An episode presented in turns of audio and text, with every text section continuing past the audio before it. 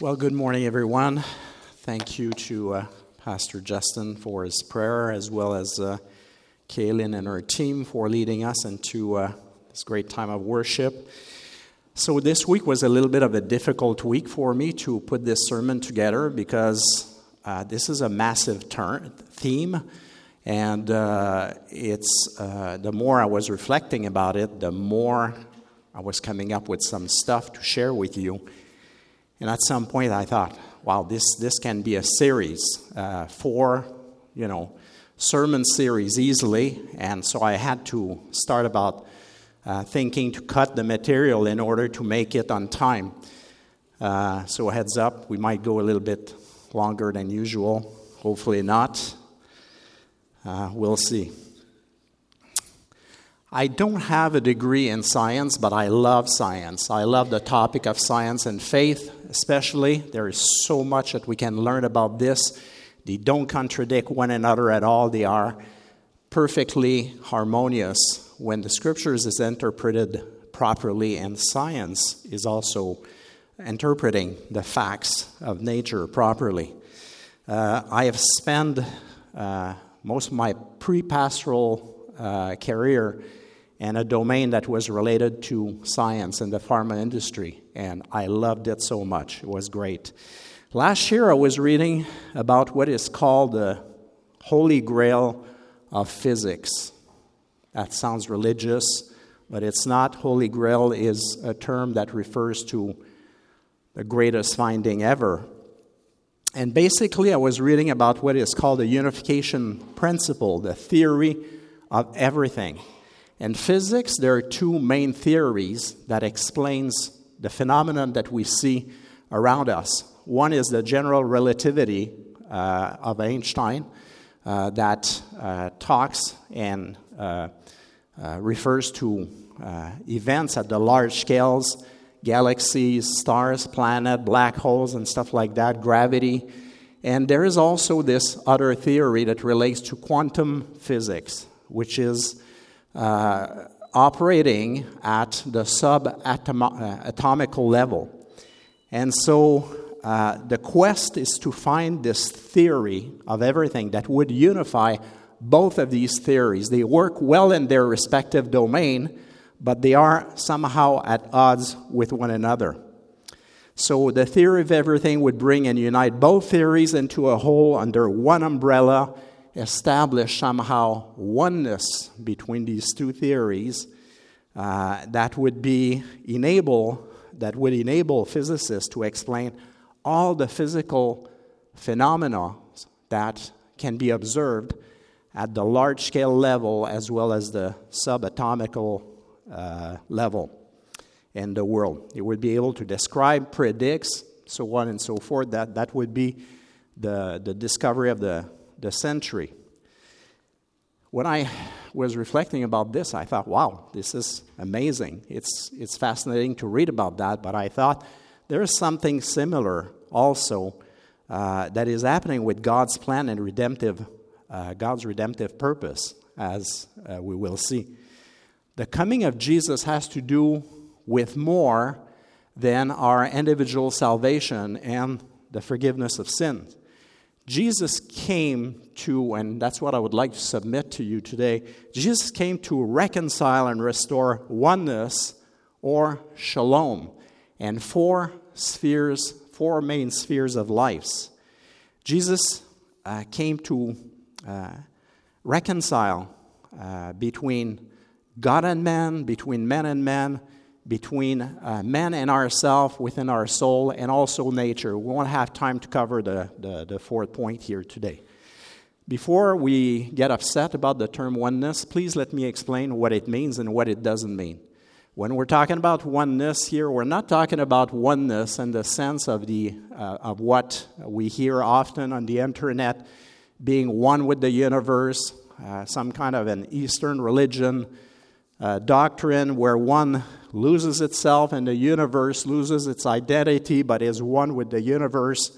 We're not talking about that at all. We're talking about oneness in the biblical sense. Uh, we have example of oneness in the person of God. God is three being, uh, three persons, but one being, one God. There is threeness and there is oneness in the person of God, in the being of God. Uh, another example of oneness as well is, is, our, is marriage. We read in Genesis that the, the two shall leave their parents and become one flesh. Talking about a one flesh relationship, two person becoming one in that sense. So we're talking about, when we're talking about oneness, we're talking about an, a deep, intimate, personal connection with an object here. And these three objects are, as we said, God, uh, one another, and, and also with, within ourself and our soul. So oneness is about connection, union, communion resulting from the redemptive work of Christ and creation. It has to do with wholeness as opposed to brokenness. Oneness has to do with shalom. Shalom is this grand narrative of scriptures. It unifies everything in scriptures. It's a massive theme that, that is central. Shalom is the essence of the kingdom of God, and it's the ultimate purpose of God. Oneness is the pinnacle of shalom, and it's also the means towards establishing shalom. Shalom appears about 250 times in the Old Testament, and it has generally three main meaning. We often heard of the word shalom as a greeting, shalom, people saying shalom to one another, but shalom is much more than a greeting. It's, it's also about peace, uh, the absence of conflict or tension between two parties. Uh, it's about harmony, it's about uh, closeness and integrity, peaceful relationship. Uh, greeting happens about 10% of the time, the word shalom is used. Uh, peace uh, uh, with the absence of tension happens about 25% of the time the word is used, and 65% of the time, the majority of the time the word is used, has to do with wholeness, with being complete. It has to do with integrity, it has to do with unity, connection, as opposed to brokenness or disunity and tension. And it has other meaning as well related with uh, sometimes salvation and justice. When we read the, mo- the word peace in the New Testament, it is related with these three meanings as well. The, world, the word peace in the New Testament has these three meanings that the word shalom has. And the concept of shalom has not only to do with spiritual, uh, uh, spiritual thing, it has ramification uh, related with emotional, psychological, mental, physical, and economical um, things as well. Here's the kicker Jesus came to restore oneness between God and man, between men and men, and also within ourselves. Jesus came to restore, to reconcile, to repair our connections with these three relationships oneness and shalom or shalom is the holy grail of human existence. This is what everyone is aspiring to. It is the holy grail of God's redemptive purpose in this world. Redemption is about removing the obstacles to shalom, namely sin and also brokenness, human brokenness, in order to establish this oneness and shalom. Why restoring shalom? Very simple. Because at the fall, oneness, shalom were destroyed, were broken down. There was this massive breakdown when it comes to oneness in our relationship with God, one another, and ourselves as well as we will see. At the fall, man started to be at odds with God, started to be at odds with one another, started to be at odds with himself as well. There was a need to restore wholeness, integrity, harmony, to repair brokenness. Jesus' coming was much more, as I said at the beginning, than our own individual salvation. it's about a realm where shalom exists, and shalom is uh, the essence. It's about the kingdom of God with shalom at the center. So, the first domain Jesus came to repair was between man and God. Before the fall, man was in perfect communion with God, as we can read in the book of Genesis. Man was commanded to be fruitful, to rule over the animal kingdom, was given the right to eat of every plant and fruits from the trees that were in the Garden of Eden, except eating from the fruit of the tree of the knowledge of good and evil. And as you read the story, we all know what happened. They ate of the fruit. They got deceived by the serpent. They ate of the fruit. As a result, a major separation happened between God and man. Death entered the domain of creation, entered the Garden of Eden. Man died spiritually. Man was no longer vitally connected with God at all. And we know that physical death as well followed later, as we read here and there. So and so lived until that time, that age, and died. We read that multiple times. In order to undo the result of the fall and achieve oneness and communion again, there was a need for a Messiah.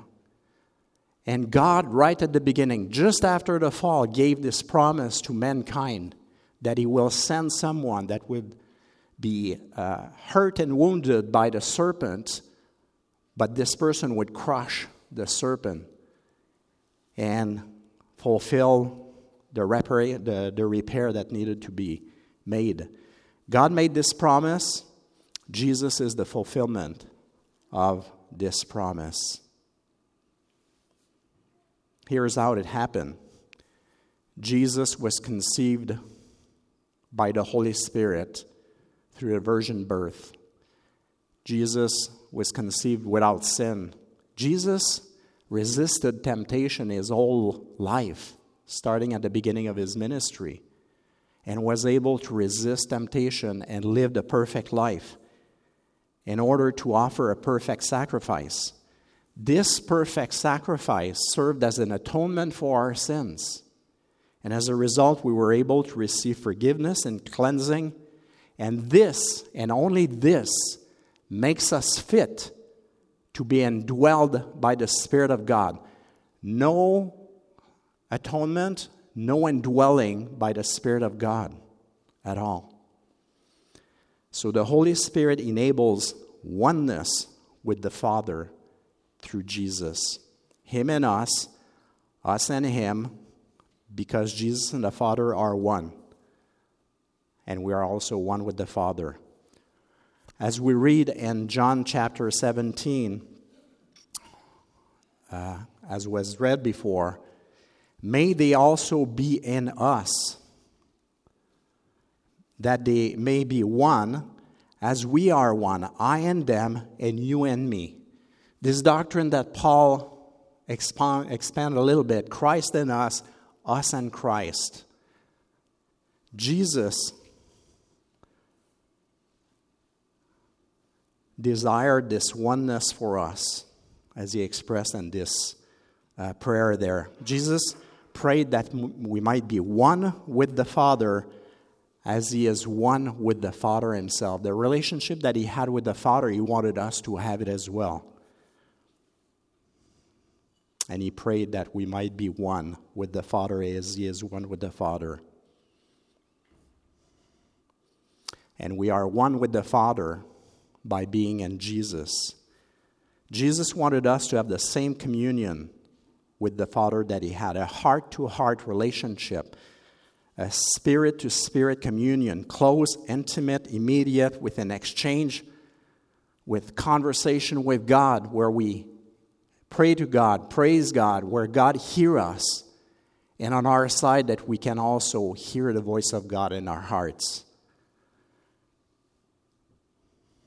The purpose of this oneness is, as we sang before, to experience the goodness of God, to have God as a father and to have God as a friend as well, to personally experience His goodness, His love, His grace, and His mercy by entering His presence. Can you imagine the one who had no obligation to reconnect with us, provided the means to reconnect with us, establish a connection, establish oneness through Jesus, and is ready to condescend his high and elevated position to enter into our lives and to indwell us as Christians with the Holy Spirit. There is no religion that offers this kind of communion at all. God is no longer a distant God, separated from us. He is indwelling us spiritually. And we read in Revelation 21 that this spiritual connection will become physical as at the end of time, God will bring the heavenly Jerusalem on the earth, the new heaven and the new earth. And God, we read in Revelation, behold, the dwelling of God is with men permanently. And we read there all the results that this reunion will procure for men. The second area needing repair in order to restore this oneness is between man and man. Before the fall again, Adam and Eve were in perfect communion with one another. Their communion was marked by love, by respect, by humility. Uh, you read in the quote unquote marriage sections that they were madly in love with one another. After the fall, not only was oneness between God and man broken, but oneness, connection between man and man, between Adam and Eve, was also broken, and a separation took place. Their connection, Adam and Eve's connection and relationship, was no longer the same as it was before. As you read in the text of Genesis chapter 3, there, you start seeing cracks in their relationship. You see that when they were visited by God, they heard God coming to visit them in the garden. We can presume that it was a regular occurrence. But when they heard God coming to visit them, they hid. They hid because they were afraid. Were afraid of punishment, most likely, because they knew they disobeyed. And they started to blame shift their responsibilities for the fall. And they became very defensive with one another. I mean, between Adam and Eve. Rather than being humble, supportive, admitting their guilt before God, that's not what they did. When God asked Adam, How come you know that you're naked? Well, we ate the fruit. Uh, the woman that you gave me gave me the fruit, and I I hate the fruit. So Adam blamed Eve, and Eve blamed the serpent for their guilt. Isn't it how we are often in our relationship with one another? We shift the blame of responsibilities, we become very defensive. Uh, humility is often not our first response right? We can be easily become defend, defend, uh, defensive, especially when it comes to our kids.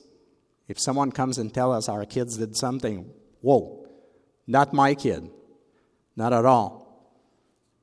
Pride resides within ourselves, and we are defensive instead of being humble. That's the result of the fall. That's the change that took place. Then we see further in the text further breakdown and the human relationships afterwards. With Cain and Abel, they both offered their offerings to God. Uh, Abel was looked at with favor, Cain was not. Cain became jealous and angry, and as a result, eventually killed his brother. Then you read a little bit later as well uh, that things continue to unravel for the world, the worst You read about Lamech, uh, a descendant of Cain, there, who, because he was wounded by someone, killed the person right away. And then, as you continue to read, you see what is happening. Not just between people, but throughout the earth. The earth was covered with violence. And as a result, the flood came. Since the fall, human relationships started to be tinted with sin, social status segregation, violence, power trip, power struggle.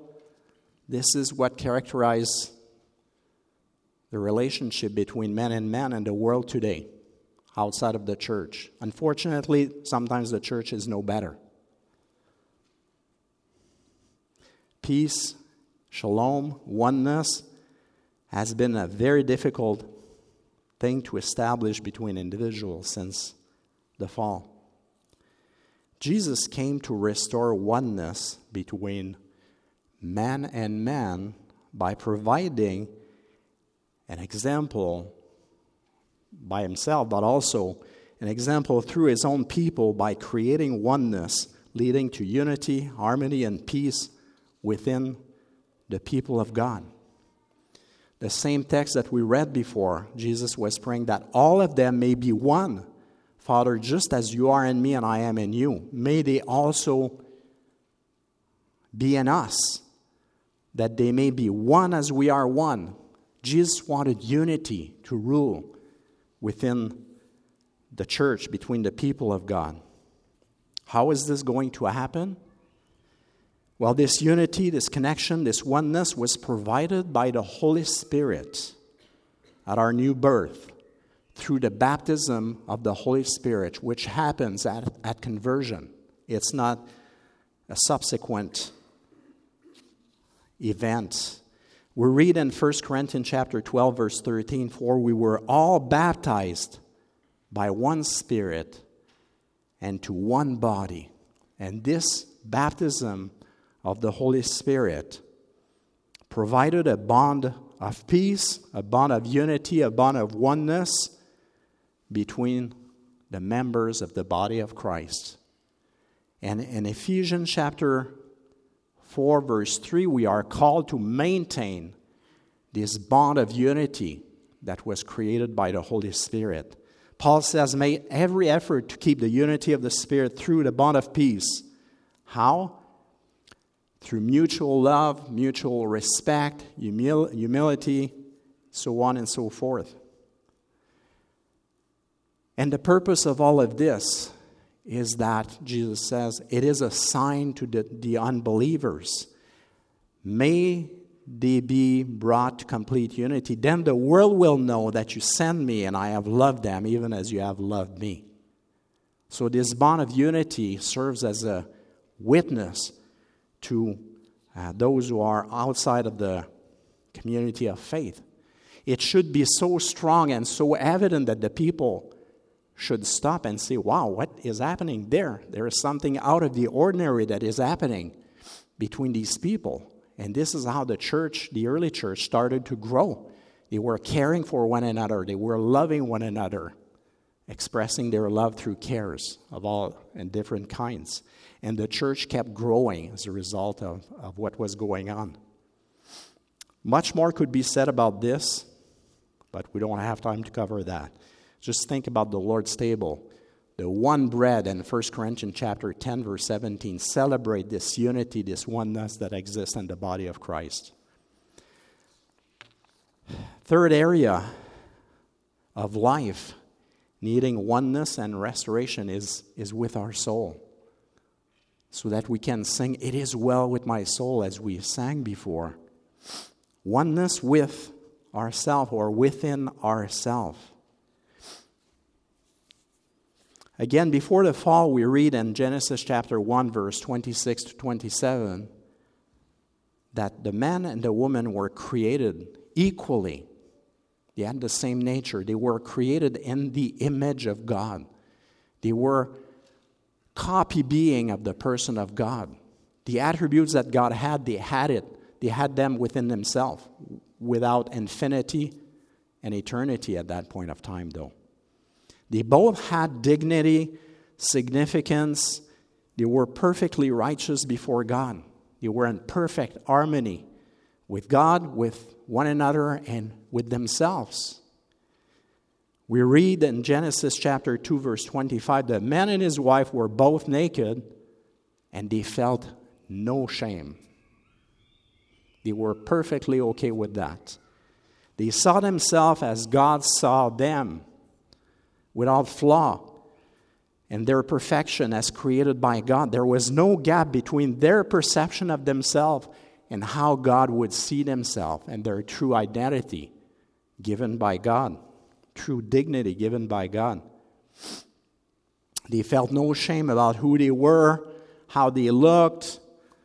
Uh, they were whole or one within, within themselves, not lacking in anything spiritually, emotionally, physically, uh, psychologically, mentally. They were connected with all the dimensions of their being. They were totally happy with who they were, as they were. They were accepting themselves as they were, with no problem, no inner tension within themselves. They were totally happy with who they were, not afraid of their true identity, not using any schemes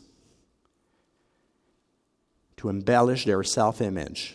They were experiencing perfect peace. They were experiencing shalom, wholeness, oneness within themselves. At the fall, a great disconnect happened in Adam and Eve's being, their soul. And it brought brokenness within human existence since then, a brokenness that needed to be made whole again. Man was no longer whole within himself and in himself. We read in Genesis chapter 3, verse 6 to 7, that they started to experience things they never did before. We read about this earlier.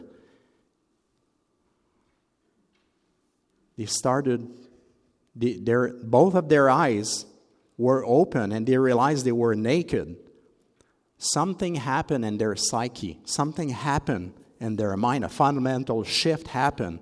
They began to experience shame.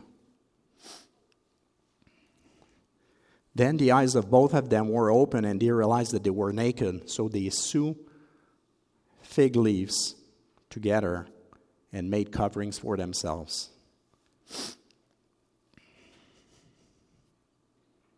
They saw themselves in a different light than they were before.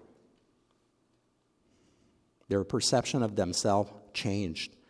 They used to see themselves as God saw them, but not anymore. Now they saw themselves as somehow inadequate, incomplete, lacking in something, lacking in dignity, worth, and value. They felt vulnerable, vulnerable, and as a result, they needed to cover their nakedness. They needed to cover their, what they saw in themselves, their shame. They sew fig leaves together and made covering for themselves. In the following verses, we also said before that they, they experienced guilt. When God visited them, they hid, they felt guilty. They also experienced fear and defensiveness. We talked about that earlier. They did not see God in the same manner as they did before the fall. They were afraid of God. So, what happened to Adam and Eve also happened to us. The result of the fall did not only plague Adam and Eve, but every one of us was exposed to the same thing. Shame, guilt, and fear are universal experiences. These feelings, these emotions, these experiences are also intensifies with the experience of trauma, whether it is a big T trauma or many small T traumas. We all have experiences around that. Our mental health, our psychological health, our emotional health, our spiritual health are deeply related with these factors unaddressed fear, guilt, shame. Shame is a very profound and insidious sense and feeling. Example of it and how it manifests itself in our lives negative thoughts about ourselves. I'm not acceptable as I am. I'm not lovable. Uh, I'm not good enough. Uh, lack of self esteem, lack of self confidence, so on and so forth. As a result, we also feel the need to sew fig leaves to cover our perceived inadequacies. And most of the time, this operates at the subconscious level, where we feel the need to compensate and embellish our image, sometimes to impress others. Uh, we don't have time to cover other aspects of the fall, like self centeredness and pride, also resulting from the fall. We'll keep that for another time.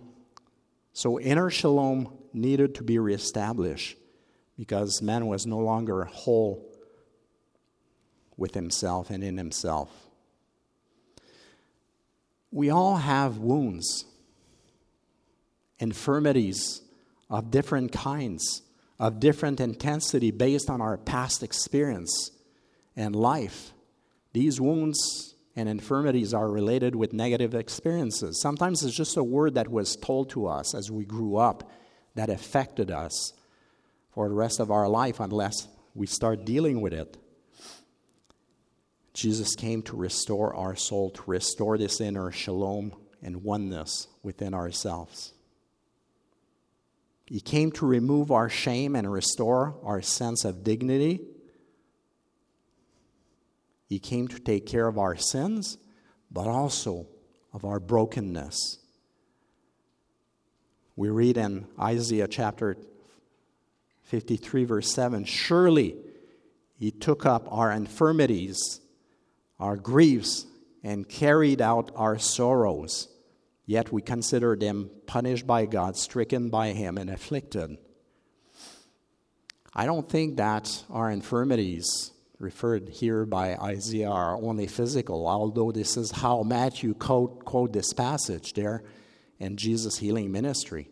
I think it's wider in scope, and it has to do with wounds and infirmities in our soul that Jesus wants to come and heal.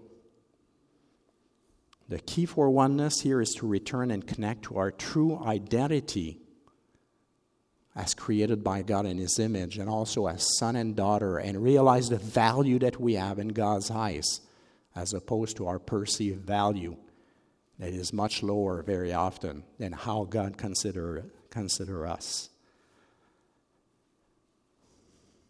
This is what the scriptures call the renewing of our mind. And it's done with putting the truth instead of the lies that we believe in our minds, replacing the lies with the truth, with the help of the Holy Spirit, with the help of the Word of God. Shalom requires oneness, oneness between God and man, between man and man, and with man within themselves. Ephesians chapter 2 verse 14 says that Jesus is our peace. He is our shalom. In that passage Paul refers to humanity there, but it is wider than just between men and men. He is our shalom, he is our peace between us and God and for our inner life as well. Let us close in prayer. Lord, we thank you for the deep truth that you teach us in scriptures. Truth about our conditions without you, truth about our condition as a result of the work of Jesus. And we thank you so much for what Jesus has accomplished for us. Reestablishing a connection with you, a connection with one another, and a connection within ourselves as well so that we can be free and express ourselves freely. We are forever thankful for what Jesus has accomplished to us. Give us an understanding of the scope and magnitude of the work that He has accomplished at the cross. In His name we pray. Amen.